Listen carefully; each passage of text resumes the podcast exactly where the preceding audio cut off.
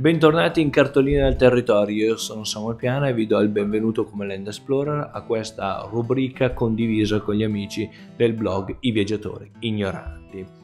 Eh, fin da subito vi ricordo che eh, questo video podcast lo potete vedere su YouTube oppure ascoltare su Apple Podcast o Spotify Podcast. E eh, vi ricordo che ovviamente c'è il bellissimo articolo che vi aspetta come al solito sul sito www.viaggiatoriignoranti.it. Detto questo, nelle prime quattro puntate vi ho portato in giro per il territorio, in particolare vi ho portato eh, nei paesini meno conosciuti del lago d'Orta. Eh, oggi invece vi voglio portare sulla sommità A, ovviamente, piccola parentesi, portare comodamente seduti poltrona. Eh. Eh, vi voglio portare sulla sommità più importante, quindi del lago d'Orta, ovvero Sua Maestà il Mottarone. Il Mottarone dobbiamo ricordarci che eh, in realtà il suo nome corretto sarebbe Mergozzolo e solo nella punta più alta bisognerebbe definirlo tecnicamente. Detto questo, eh, dobbiamo sapere che il Mottarone ha una morfologia eh, granitica, quindi eh, è una delle montagne più dure in assoluto a livello petrografico e che il lago d'Orto ovviamente si è creato attraverso le glaciazioni, lo scioglimento quindi di un ghiacciaio. Ecco perché è spiegata la sua forma a panettone, diciamo, del Mottarone, eh, un po' come il cugino prossimo Montorfano per chi è del territorio conosce eh, facilmente, sono facilmente riconoscibili queste due montagne proprio per la loro forma a panettone. Ma perché parliamo di Montarone? Eh, non tanto per ricordare i recenti fatti eh, che sono successi eh, su Stresa, la funivia che si stacca, eccetera, ma eh, perché è la prima, se vogliamo, una delle prime montagne turistiche eh, dell'Italia intera.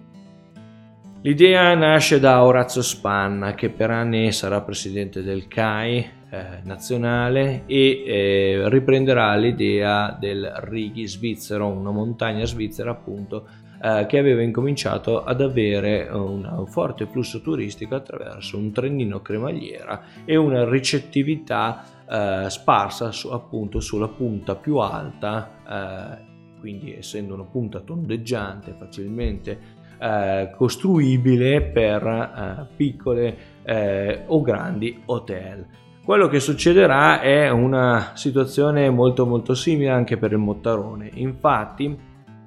dobbiamo ricordare che il Mottarone, i primi abitanti del Mottarone sono stati gli arpigiani eh, che portavano le bestie sia nella stagione estiva eh, sia in quella eh, primaverile a, a pascolare le proprie greggi di eh, mucche, pecore e, e, capre sulle pendici del Montarone e ovviamente eh, facevano il processo di caseificazione, quindi producevano formaggio. Da questo il Mottarone ovviamente eh,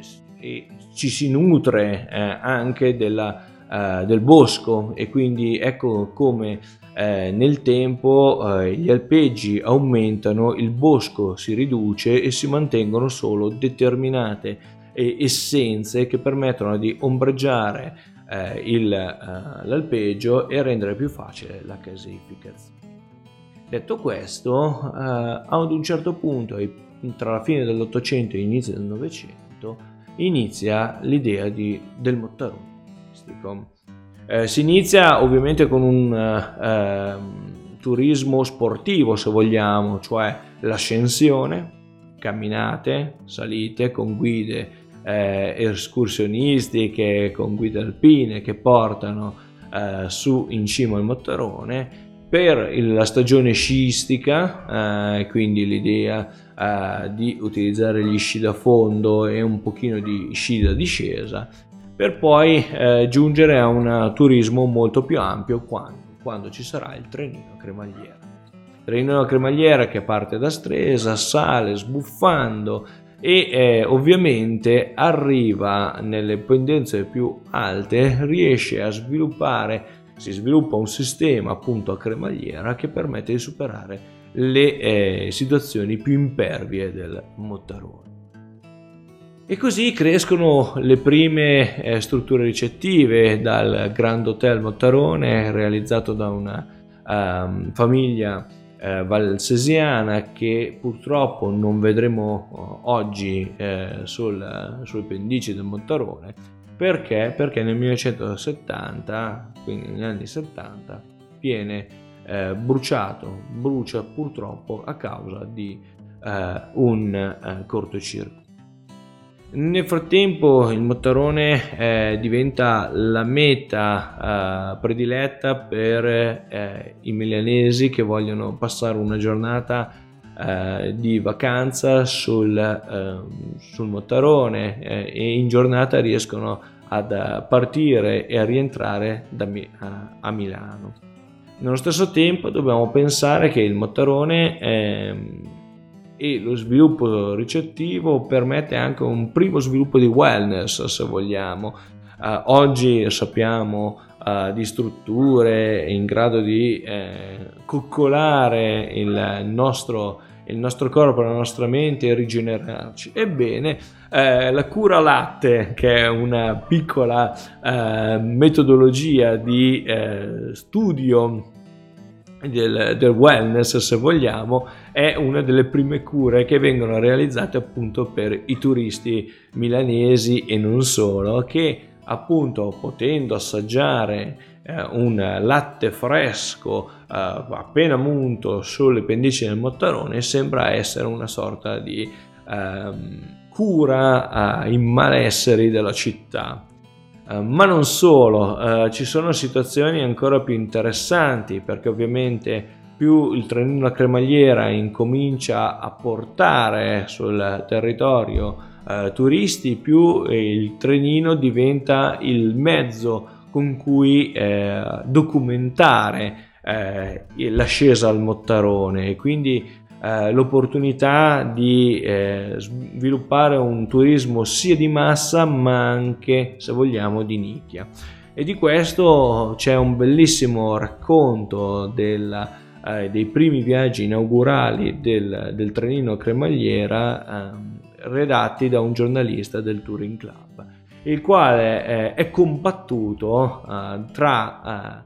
eh, il vivere la montagna come modalità di rigenerazione per se stesso e di voglia di esprimere un'esperienza totalmente individuale, eh, di cui an- oggi eh, ne capiamo appieno eh, la potenza, tanto che addirittura eh, ci sono stati interi progetti di rilancio della montagna a livello turistico proprio sul concetto di rigenerazione di se stessi. Penso ad esempio alle montagne del Trentino Alto Adige, e che eh, noi abbiamo vissuto in un periodo, tra virgolette, lontano eh, dai giorni nostri, ma che eh, appunto ha dato un beneficio eh, importantissimo per il eh, nostro territorio.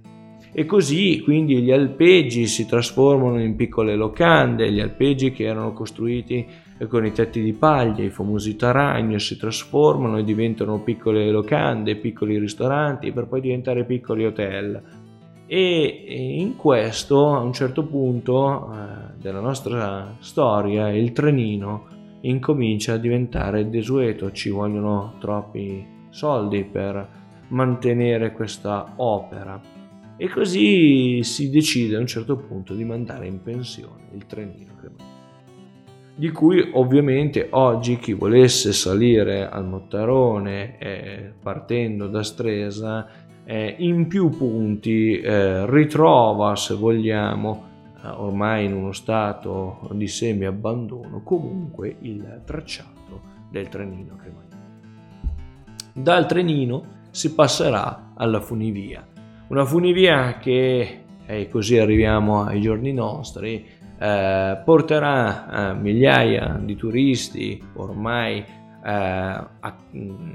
abituati a salire facilmente la montagna, non più con gli sforzi degli, dei precursori eh, della montagna turistica del Mottarone, salire, cercare comfort, vedere i sette laghi che sono a disposizione se la giornata e limpida e poi eh, poter provare nuove forme eh, di turismo. E così nasce Alpiland, eh, un sistema a bob su rotaia per scoprire un uh, nuovo mondo, uh, un nuovo modo di uh, vivere questa, questa, montagna. Ed ecco che allora arrivano anche i trail e gli ultra trail e il trail Motti, insomma, una montagna che nel tempo ha cambiato il suo modo di accogliere i turisti, ma che non ha cambiato sostanzialmente il suo essere uh, una montagna uh, plurifunzionale.